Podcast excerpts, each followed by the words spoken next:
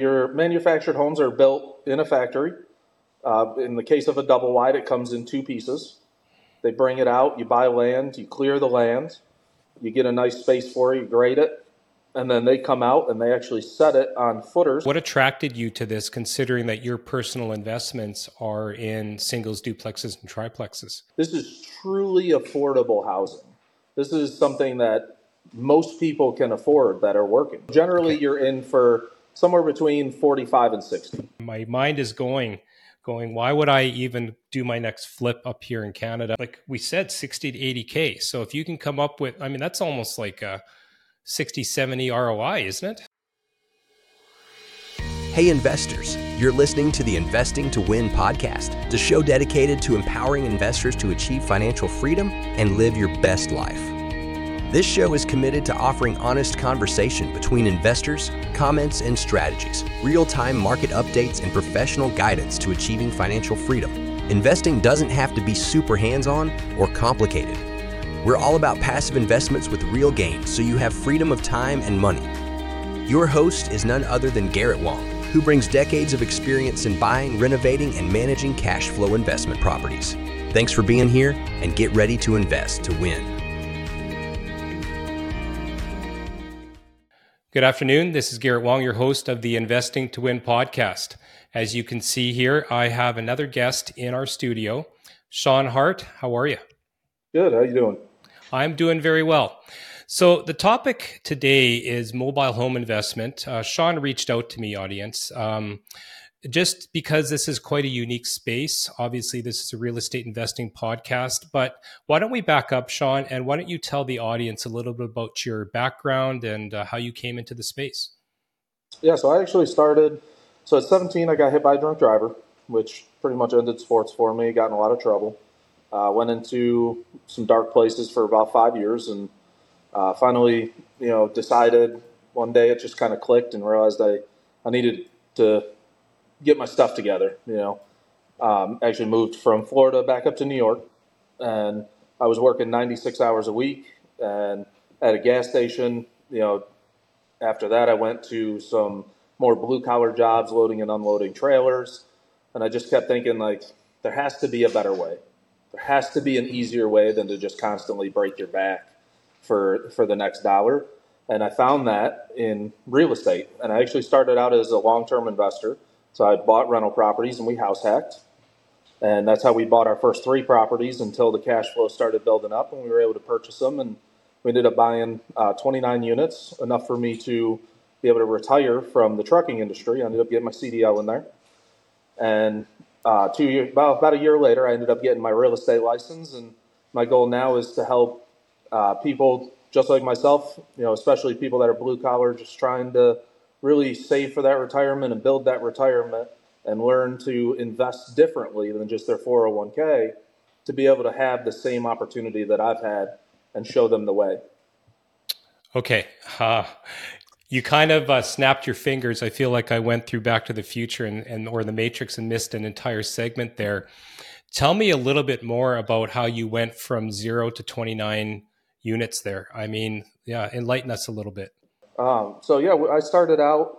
We bought. My wife wanted a house, and I, uh, you know, I didn't want a mortgage, and so we, you know, I kind of started doing some research, and I found duplexes, and that was kind of the thing. Was you know, it was like, hey, we could move into this, and at the time, I found out we don't need twenty to twenty five percent down. We only need three and a half percent down.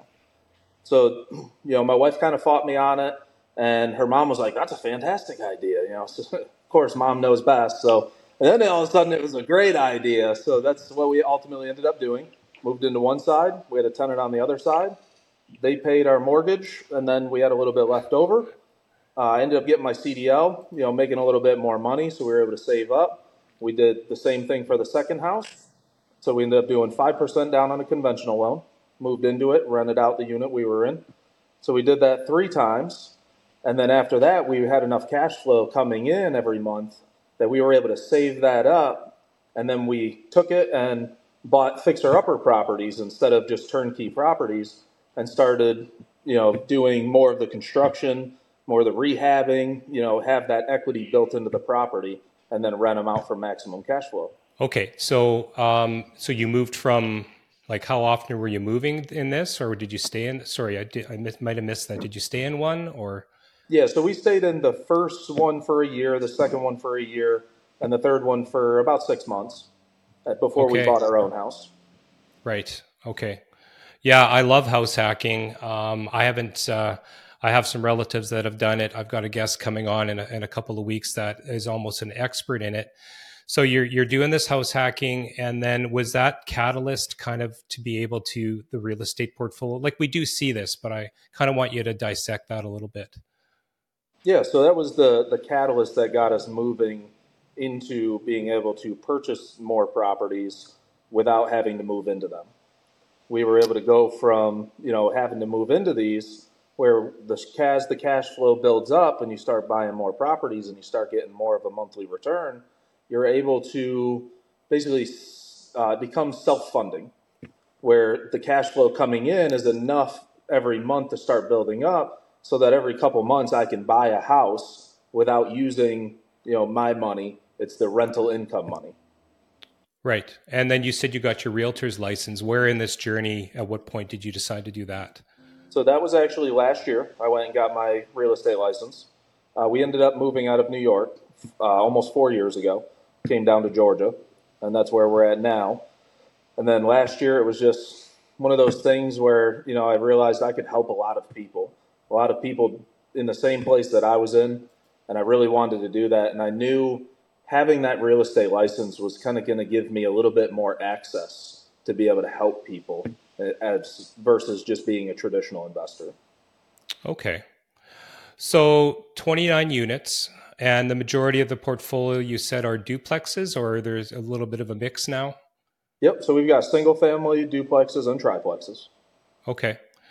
So speak to me about mobile homes. I mean, you reached out I don't invest in them. I mean, up here in Winnipeg, Canada, obviously we have uh, different options there, but what made you even look at that asset class? So, when we moved to Georgia, we realized compared to upstate New York, the, the housing prices are astronomical. In upstate New York, you can buy a turnkey house stick built for $125,000. Coming down here, it's so much different. It's 300, 400, 500,000 just for like your standard house. And you know, it was one of those things where it was like, there's not really anything, any affordable housing left for people that, you know, the, the average American can only afford about $225,000, $250,000 house. And yet you've got all these houses in the four and $500,000 range. Where's the divide? Like, where do you find the opportunity to provide affordable housing? And that's how we found the, the mobile homes, the manufactured homes. Okay. So, manufactured homes, um, maybe explain that just again for the audience. What are we talking about here? So, your manufactured homes are built in a factory. Uh, in the case of a double wide, it comes in two pieces. They bring it out, you buy land, you clear the land, you get a nice space for it, you grade it, and then they come out and they actually set it on footers, concrete. They build up concrete footers for it so that it can sit level. And they come out and they level it, and then they it's what you call marry it together, so that way it's it's an actual home, and it sits on that land. And you have the option to either leave it separate from the land and have uh, like a DMV, like a tag, or you can marry it to the land and retire the title, and then it becomes part of the land as well, the improvement of the land. I see. So it's either a vehicle, like a mobile home, if you will, mm-hmm. that's on the land and it's a designation. And then if you want, you can sort of say, okay, it's no longer a vehicle, it's a house that's an asset, part of the land. It's now being what sold together? Yes, as long as it has a permanent foundation. Okay. So um, I have so many questions, Shawn.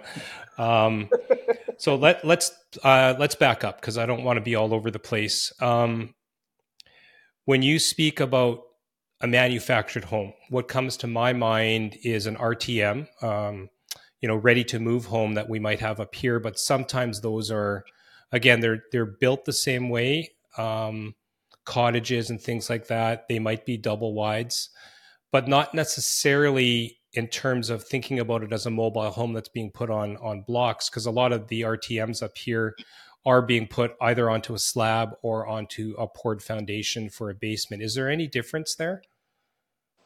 Uh, I don't think there's really much of a difference. I've actually never heard the term RTM. Uh, you know, that might just be more of a Canadian thing. Sure. But generally speaking, um, based on the way you're explaining it, I'd say it's almost exactly the same. Okay.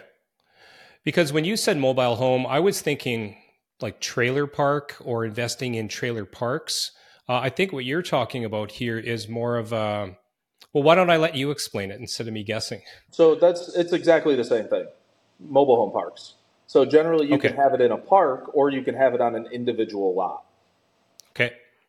So what we And what are what are you lots. proposing here? Sorry, I interrupted you. Go ahead. Oh, you're good. So what we do is we do individual lots where you Okay. can actually buy that mobile home or that manufactured home and put it on your own personal lot. And as an investor, you can buy those mobile homes, put it on a lot that you've purchased, do the foundations, the decks, all that, get them ready to sell, and then you can sell them off to an end buyer, someone that's looking to live in that property or rent it out. Okay. And what uh, what attracted you to this, considering that your personal investments are in singles, duplexes, and triplexes? It was well. Number one, it's it's always an opportunity. You know, anytime an opportunity presents itself, you want to take advantage of those opportunities because they don't always last long. And two, it was the aspect of this is truly affordable housing. This is something that most people can afford that are working. Okay, so run some numbers for me then, maybe some comparisons. I mean, I know, I mean, this is uh, probably anybody in North America listening, but let's take an um, maybe scale it. Maybe there's an average.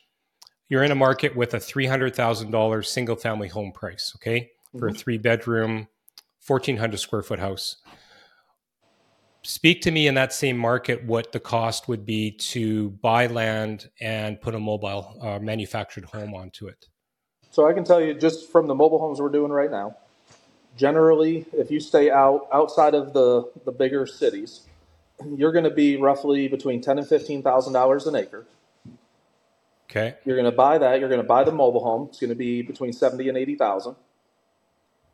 The permits are usually seven eight hundred bucks. Nothing crazy. And then you've got your guy that's going to come out and he's going to clear your land. He's going to grade it. You need a septic tank in most in a lot of the counties that we work in, and that's for your sewage. So that's going to be roughly about twelve thousand dollars you're going to have somebody come in and pour your concrete footers. That's usually about four thousand. Your mobile home's going to arrive. They're going to marry it together. Your delivery of that mobile home is usually about twelve thousand dollars. Once it's on the property and it's married together, you're going to need to do your block foundation, your permanent foundation. That's about fifty five hundred dollars, and then you've got decks that are about seven thousand dollars. And the guy that does your septic tank, in our case, also does your water lines and then you have your electric and your water taps, depending on what county you're in. Your water tap uh, price changes. For one of the counties we're in, it's sixteen hundred bucks, and then you have your electrical come out, which is generally about a thousand dollars. Okay. So all in, that sounds like another, I don't know, 25 ish. Yes, Okay. So 25 plus your land, plus um, how much did you say for a typical manufactured home? usually between seventy and eighty thousand for brand new. Okay. So all in, what would you estimate there um, for everything? Generally, you're going to be all in, depending on the price of the land. Uh, it's going to be somewhere between one forty and one fifty five, one sixty. Okay. And that's in a market, like I said, that happens to have about a $300,000 entry point. Mhm. Okay. And then what are you doing with these? Are you renting them out? Are you selling these to ordinary folk? Um, what's what's the end goal here? So it's it's going to be up to the investor. Some of them rent them out. Well, you know, some of them sell them. If you sell them, generally you're going to be somewhere in the 215 to 240 range on a sales price. Okay. Okay, so there's a there's an upsell here too. Absolutely. And then um, if somebody chooses to rent them out, so you've got a 200 to 15, 240k uh, market value. You're into it for 140 to 160, so you're getting about 50 to 75k of equity instantly, mm-hmm. and then you choose to rent it out. Obviously, put down 25%. I know I'm doing numbers, and I'm not going to have this on the screen, audience. I apologize, but um, kind of doing my Rain Man thing. Mortgage of 120. What are we renting these things out for in this um, perceived market? Uh, depending on the area here in Georgia, they can go anywhere from about 12 to 1500 a month. Okay. Okay. So, I mean, the 300K house, what, a, I mean, what are they renting for in your market right now? Usually somewhere between 25 to 2700 Okay. So about an extra thousand dollars, but at the same time, um, you have that the mortgage is a lot, lot less. Mm-hmm. And these are brand new, right? right? So now you're getting maximum rent. Um, what about um, things like maintenance costs? I mean, with brand new, obviously there's a there's a good thing there too, another benefit. So the beautiful thing about it is they come with ten year warranties because they are brand new. What has the interest been like? Like, how long have you been doing this? So we've been doing it for about eight about eight months now. The interest is astronomical. Um, you know, it's we have preferred lenders that we're using. And we're just constantly just feeding them leads. We do a lot of social media ads, and people, you know, give us give us their emails, and we send them out to the preferred lenders, or you know, get them scheduled to do showings and stuff. And it's it's been insane. So, what about the? Um, you said like 10 to 15 I'm, I'm looking down here because i have my notebook 10 to 15k an acre um, how big of a lot are you are you trying to scope out for these things? So that's it's going to depend on the county. Each county has a minimum lot size that's required for manufactured homes. Uh, the county that we're typically in is an acre and a half. Okay. And I mean, at least up here in Canada, if we're rural like that with a septic tank or septic field, I mean, a lot of those rules come into play. Would that be the same down there where you are? Yes. Okay. And is that is there a reason why you're targeting rural um, rather than um, I don't know a suburbial lot or something closer to a city center? So uh, unfortunately, when you get near bigger cities, there's a lot more restrictions. They don't allow mobile homes in a lot of areas. There's very limited spots that you can actually put mobile homes in when you get into cities, into bigger cities. And I actually just read an article before I hopped on here. Uh, Hagerstown, Maryland is actually loosening their regulations on mobile homes, and they actually put like 200 out last year because the housing prices are getting so out of control that this is becoming the most affordable option for people. And it's not like it used to be back in the 60s and 70s.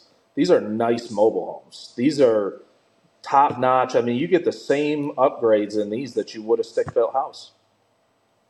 Oh, I know. And you could argue that they're better built because they have to withstand the rigors of delivery. Absolutely. And they are they're built to HUD specification. Yeah. Uh, would you want to expand on that? So HUD is your your governing agency that says they have to be built basically to the same standard as a stick built house. You know, you have to have certain spacing on your framing, you have to have certain insulation, you have to use certain floor, it's not you can't just throw them together like they used to be able to do before the 70s okay so um, up to code obviously mm-hmm. I, I, mean when i say i'm going to uh, sort of expand on that for the audience at least with my knowledge here of what we call rtms manufactured homes.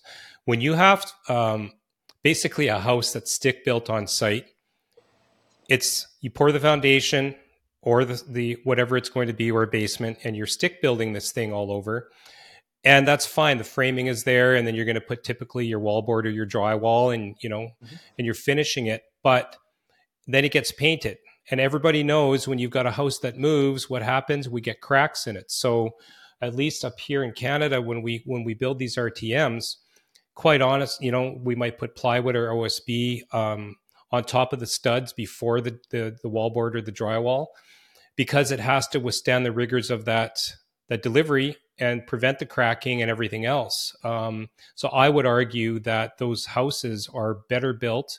They probably have better um, sound uh, transmission class type of um, filters on it too. Would you agree? Yep, absolutely. We're talking about investment here too. I'm, I'm curious.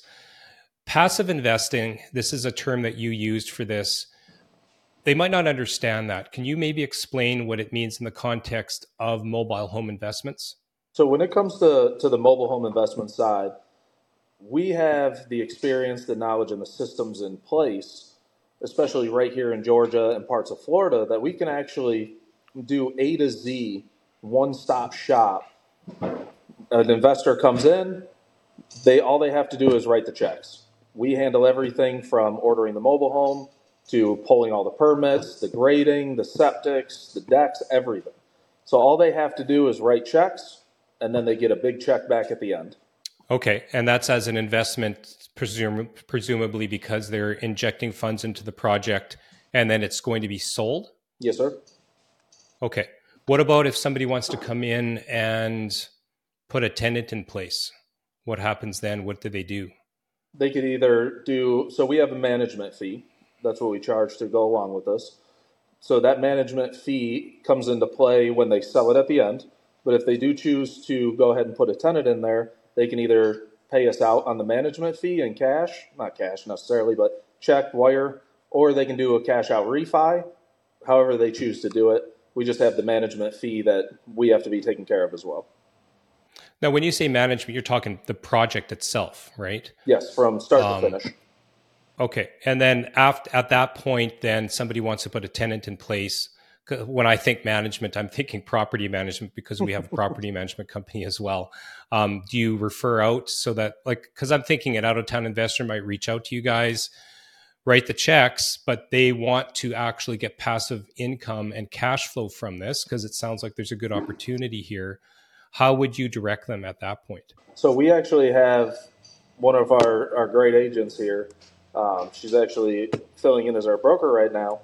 She also does property management. So we actually can refer them to property management as well. Did you know there's a big difference between investing in real estate and becoming a real estate investor? People become real estate investors all the time. They get into a flip or conversion project or even dealing with long term tenants, and they come back to us to tell us the same thing. It's like having another full time job. I don't know about you, but that's not what we call investing. Investing in real estate is about having your money work for you in a way that is passive, consistent, most importantly, hands off. So, which one are you? Do you want to be a real estate investor or do you want to invest in real estate? For those that are open to investing in real estate and having your money work for you, listen up. Garrett Wong has spent decades helping thousands of property owners navigate the ins and outs of property investing and management through his award winning company, Upper Edge Property Management. Their new division, Wong Capital, is currently involved in multiple projects, from single family flips to multifamily development. Are you looking for a healthy return on your invested capital, or perhaps becoming a joint venture partner? If so, go to www.wongcapitalcorp.com forward slash invest to book a time to speak with Garrett and his team to see if there's a fit. Once again, the link is www.wongcapitalcorp.com forward slash invest. Now, back to the show. So then it truly becomes a, a long term passive investment. Yep, and all in house. Okay. What do you see um, in terms? I know it's only been about eight months, but you said you know uh, things are really really busy, lots of interest. What is the ratio that you've seen between people who want to just get the quick money versus the the slow nickel, if you will? So I would say rentals. Generally, as a whole, from what we've seen and the investors that we work with currently, they're all selling them. Why? Why would you think that is? It's just because the uh, the upside is just so good for the short money. Uh, I think I think for the fact that it's a about a four month process, start to finish, and you can get quick cash, and a lot of them, I don't know. Well, manufactured homes in the past, there's kind of that stigma that you know they just they don't hold value, they wear down super fast, and I think a lot of our investors don't want to hold on to that with no appreciation in the mobile home. So I okay. think it's I think it's just kind of that stigma that you know, if it's not going to value 10 years from now, then I should just sell it off. I see. Okay. Yeah, I sorry, I've got my long-term property management hat on there. So um, because passive investing, of course, is you want a return on your dollar. Mm-hmm. And, and correct me, did you just say four months? Yes. That is incredibly fast. Mm-hmm. Um, yeah, walk us through again. Um, just sort of expand on that. So you know, you said land and like kind of do a deeper dive for the audience. So step by step, we're gonna you know, find an area that makes sense for to buy a parcel of land that's zoned for mobile homes. We're going to go out, we're going to walk it, we're going to make sure that it works, purchase that piece of land, like I said, about 10 to 15K an acre. Once we have the land secured, we're then going to move along. We're going to go and start applying for permits. We're going to pull all the permits that we can. You know, there's very specific orders you have to do them. So it gets it can be, get complicated, which is why we prefer the passive investor as far as the mobile homes go, just for the fact that them trying to figure out the permits, especially when it changes per county, gets very complicated. Uh, from there, once we get the permits, we get our guy out there to clear the land. He grades the land. The initial grading comes out. They'll throw the septic tank in. At that point, the mobile home uh, generally, I believe it's about 10 days for them to fully build and stock the mobile home. So within two weeks, you've got you can get the mobile home out to the land as long as you have the permits, and then the moving company brings it out. They put it together. Um, you've got a little more grading that needs to be done, like around the mobile home. You know, generally in the yard, septic tanks in. You got to connect all your plumbing. Now you need your foundation. Uh, you get your decks on during that process. And then there's a couple more permits you have to go through during the process. You know, make sure that it's up to code. They come out, they check on them, they make sure the work's being done correctly and up to par.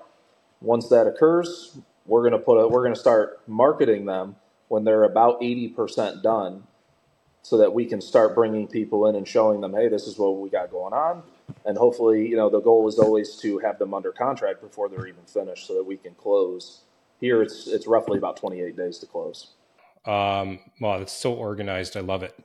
I mean, I flip a lot of properties here, and I'm thinking, like some, I mean, minimum it's four to six months when you flip a property, and you're dealing with older things for probably less profit than what you're talking about. I mean, obviously, there's different ways to flip. Uh, up here, flipping, we don't have a, a, lot of like bouncing up and down in mm-hmm. terms of property values, so we just have to try to find a distressed property in order to flip it. What you're talking about here is almost a sure thing.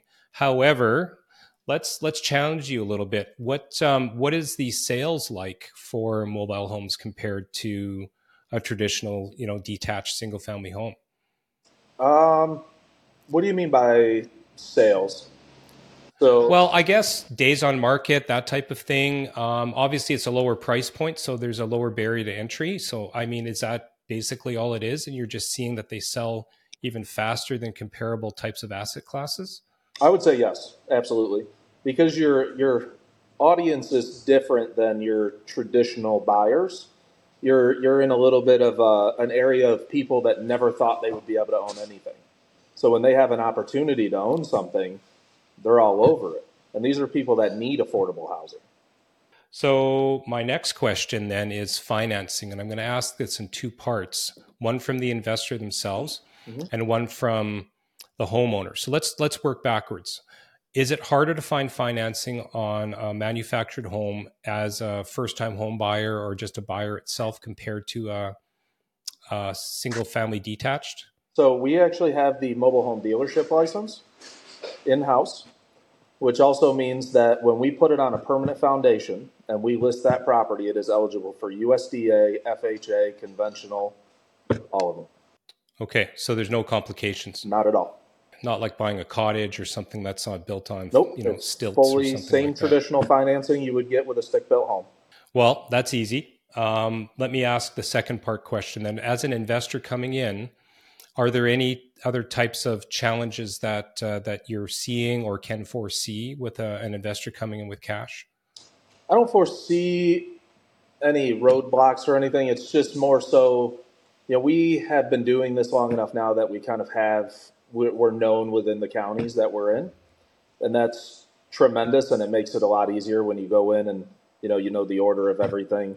Um, you know, obviously interest rates play a huge part.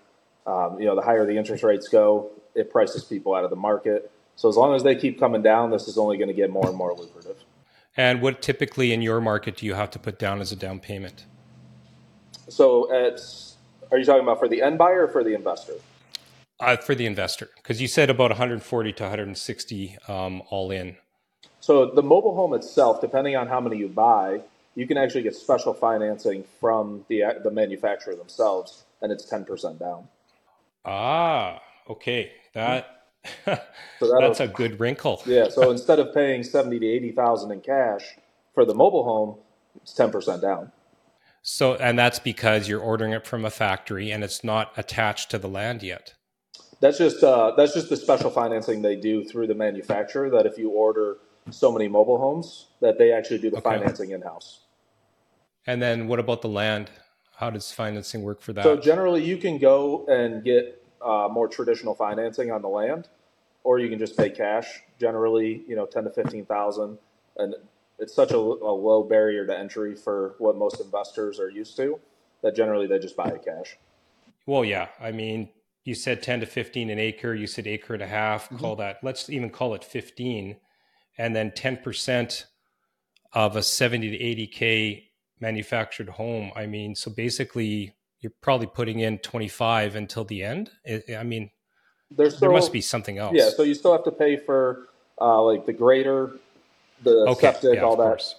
So generally, okay. you're in for somewhere between 45 and 60 on okay. average. 45 and 60 for four months, um, and plus whatever it takes to sell, right? And then, so that what are the typical days to, to sell it? yeah, I forgot you said it takes two weeks to build these things. Incredible. I'm loving this, by the way. I'm, I'm, I'm, my mind is going, going. Why would I even do my next flip up here in Canada? And I have to worry about it's minus 20 outside today. Um, it's been cold here too. Yeah, we, we, won't. Yeah, we won't go there though. Uh, we won't go there, Shawn. Um, and then I'm trying to do the math here. Like we said, 60 to 80k. So if you can come up with, I mean, that's almost like a 60 70 roi isn't it yeah am i doing doing my 60% roi even higher it's almost double. Yeah you should be right around there. Yeah i'm just uh i was going to ask you what the advantages are. I think we're covering a lot of them. Do you see any other risks or disadvantages in this asset class? The only risks that i see associated with it is um, you know the the rules the ordinances you know uh, as growth pushes more into areas, you know, there becomes more restrictions, and obviously, the more restrictions, the less we can do in those areas. That's why we generally stay outside of those. Uh, but like here in Georgia, we're right up the I-85 corridor, and I mean, all the growth is coming up right to Greenville, South Carolina. So I say probably about another five to seven years before it's going to be difficult in this area to be able to get it done. But there's many, many areas that it can ha- it can happen in any state really. You know, you just got to work within their rules. Okay, and when you say getting it done, I mean if you've had it done already, the rules are kind of just sort of creeping outwards outside of that rural center. Is that like what we're talking about? Yeah, once once the growth starts coming up, they generally start getting a little more restrictive on where the mobile homes can be because they want the the big fancy houses. They want people to to drive up I-85 or get off an exit and see these big beautiful buildings you know, there's there's such a stigma with manufactured homes that it's still basically like that 1950s, 1960s thought process of this is just like a shack that you know people yeah. are like, I don't want those anywhere near our city center. But the reality is, it's not like that anymore. These are built almost to the same standard as any other home. Yeah, well, you mentioned um, that you have taken the route of buying an actual parcel of land. Um, are, is there any interest, or have you explored an actual park, and what would that look like? Uh, so we have we've thought about doing mobile home parks. We haven't done one yet, and we will in the future. Uh, it's just really learning the codes, learning the process. You know, it's it's a lot more expansive. It's it's almost like doing a development for stick built homes. That's kind of the standard, even though you know it's it's a lot simpler process for us to get the mobile homes out there. the general consensus of getting the approvals, getting you know the zoning changes if necessary, and getting the permits pulled for it is just there's a lot more paperwork involved in knowing the process. And until we know that process start to finish, that's just not something that we're going to explore until we're firm on it and know that it's going to work. So, what makes a good area for a target for you guys? What What are the criteria you're looking at? Uh, the biggest thing is zone for mobile homes. okay. Um, you know, generally a rural area. Uh, that's where you're going to find a lot of people that generally just kind of want somewhere to live. You know, they're renting and they would prefer to own something. And a lot of these people, they just don't think they're ever going to own anything. And this is an opportunity for them to get in. And one of the big things that we've actually been doing is we've been doing closing cost assistance. So our investors are actually giving anywhere from five to ten thousand dollars in closing cost assistance, and some of these people are getting in a home for as little as a thousand dollars. Wow! And is are they getting the money back, like these investors? It comes. It'll come off of the top, off of their profit, because it's it's assistance, but it it also helps sell these houses even faster. Sure. Because yeah, uh, see, even lower barrier for a thousand dollars into a home, know, and it's brand new, brand new with ten year yeah, warranty. It's brand new. Yeah, mm-hmm. um, amazing. Um, boy, so anybody who's wanting to try to get into this on their own, let's say that they're not in Georgia, any advice or tips that you might might send to them? I would say learn the codes. That's going to be your biggest thing. You need to know your codes and ordinances, know your state laws and regulations, and your county and the city if you're doing it inside city limits. So it's it's expansive. You you really need to look into it. You really need to learn the process, but it's very doable. And you do not need a real estate license to do it. The only thing you need the real estate license for is to sell the home at the end. Right, but of course you could sub that out if uh, if you really needed Absolutely. to, right? Mm-hmm. Yeah, I, I, think this has been really, really, really helpful. So, in terms of trends and looking ahead, what do you see in this space, and and you know how can potential investors prepare for those developments? I see. We're we're going to go in two directions. We're going to have a renter, more of a renter nation, where people are renting instead of living, because they don't want the responsibility of maintaining a yard in the house. And you're going to have people that go towards the mobile homes, the manufactured homes, because they are affordable. And people want somewhere affordable that they can live so that they can live outside of paying bills. Any other tips or tricks that you would recommend for people here? Get involved. Start start investing. If you're on the fence, make the jump. It's it's hands down in my opinion, it's the best thing you could ever do. It's the greatest alternative or supplement to a 401k that you could ever have. And historically, the stock market's been 10%. I mean, your ROI in real estate can be exponential if you do it right and get with the right people. Yeah. I wanted to pivot for a moment because we've got a couple more minutes here. Entrepreneur, like I, I I'm very passionate about being an entrepreneur, business owner can you share maybe a little bit about your journey, um, that pivotal moment of you kind of touched on it, getting out of the trucking industry, but what was the real the light bulb that said I have to do this? Uh, one of the big things, you know, just the back breaking work. My shoulders started hurting, my knees started hurting. So I, I was actually delivering the grocery, 40,000 pounds on a trailer into like 7-Eleven convenience stores, running up and down a ramp. And you know, your back hurts, your knees hurt, your shoulders hurt. You're sleeping in the back of a moving truck. It's just not good sleep. It's there just has to be a better way. And now that you're, you know, a business owner, an entrepreneur, um, I mean, how many employees? What does the operation look like? So we actually run it just right here in our uh, real estate office.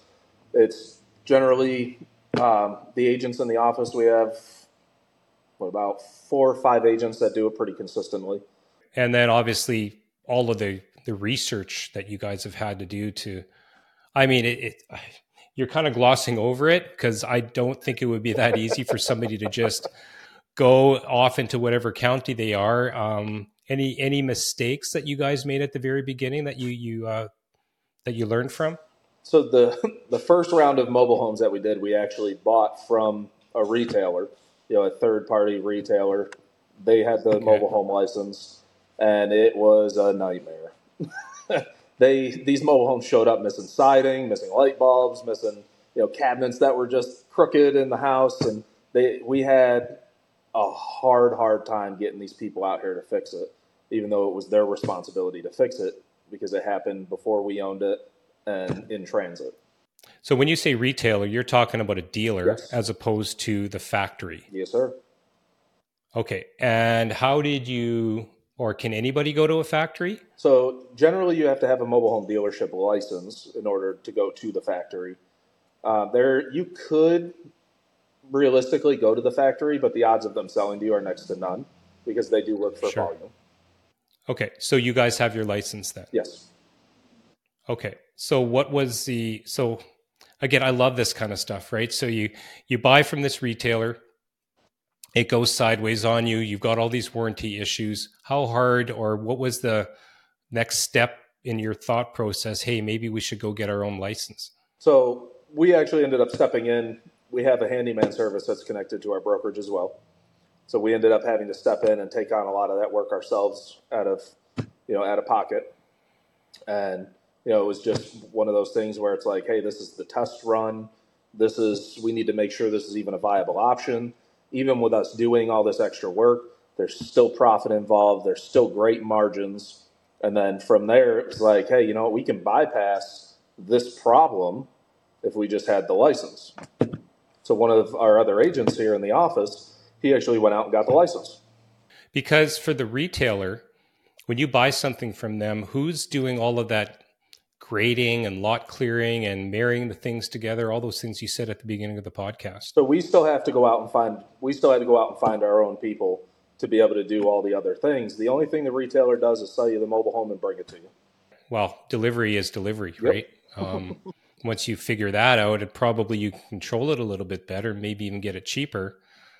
Yeah, what a no-brainer. I mean that that's just brilliant that you guys did that. Um, okay, and then uh, my final question regarding like sort of the business. When you are now in the day-to-day what what does scaling look like for you guys? Because i'm always interested in that you know employees and how do we build this and what happens if there's what happens if people listen to this podcast and now you've got 100 people trying to get in. Well i mean good problem to have Absolutely. but uh, how does scaling look like uh, for you in this uh, business? Uh, so we're looking we're we're going to push for 200 this year we're going to push for 200 wow. mobile homes this year and scaling we can bring in other agents we can train them underneath us and make sure that they understand the process we can teach them the process uh, you know, generally so that we don't have to be involved with every step. We can have, we kind of delegate that responsibility to another agent. And we'd also like to get outside of, uh, you know, Georgia. And of course. Look into other states. And I mean, I'm not a huge fan of reading, but when it comes to the real estate side, man, I'll, I'll read the Bible of real estate. Very enlightening. Um, before we end the podcast, um, I ask every guest this question so my audience knows this is coming. So uh, this is the Investing to Win podcast. How do you define success, and what does winning look like for you? Success, and I know it's different for everybody. Success for me is seeing other people succeed with me. As we grow, as we continue to do more and more and push to be the best person we can be that day. And my big philosophy is, especially I tell my kids this every day you need to give 100% to what you're doing for what you have that day. You know, it doesn't have to be 100% every single day. It has to be 100% of what you have to give that day. That's success. Becoming just a little bit better every day. And as you grow, to bring other people with you. You know, doing it by yourself, it, it gets lonely. Real estate, I'm sure you know, real estate can be a lonely journey. Investing can be lonely. And you know, when you have the opportunity to find people that are like-minded, like yourself and myself, you know, to be able to bring them along in the journey and really do it together is a complete game changer. It's a win-win. Absolutely. All right. Well, thank you so much for enlightening me. Um, I learned a lot today. Another asset class that I almost barely knew existed. And uh, I'll throw your contact info in the show notes so people know how to get in touch with you if they're interested. And we'll do a whole bunch of uh, promotion on social media on this as well. Awesome. I appreciate you having me on.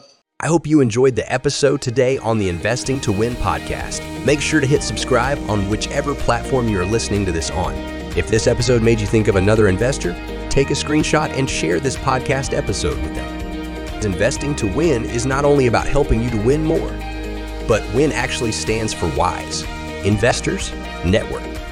It's where we help our investors build a hands off portfolio and have passive investments work for them. To see how you can potentially partner with us, go to www.wongcapitalcorp.com forward slash invest to book a time to speak with Garret and his team to see if there's a fit. Once again, the link is www.wongcapitalcorp.com forward slash invest. All links can be found in the description below. Until next time.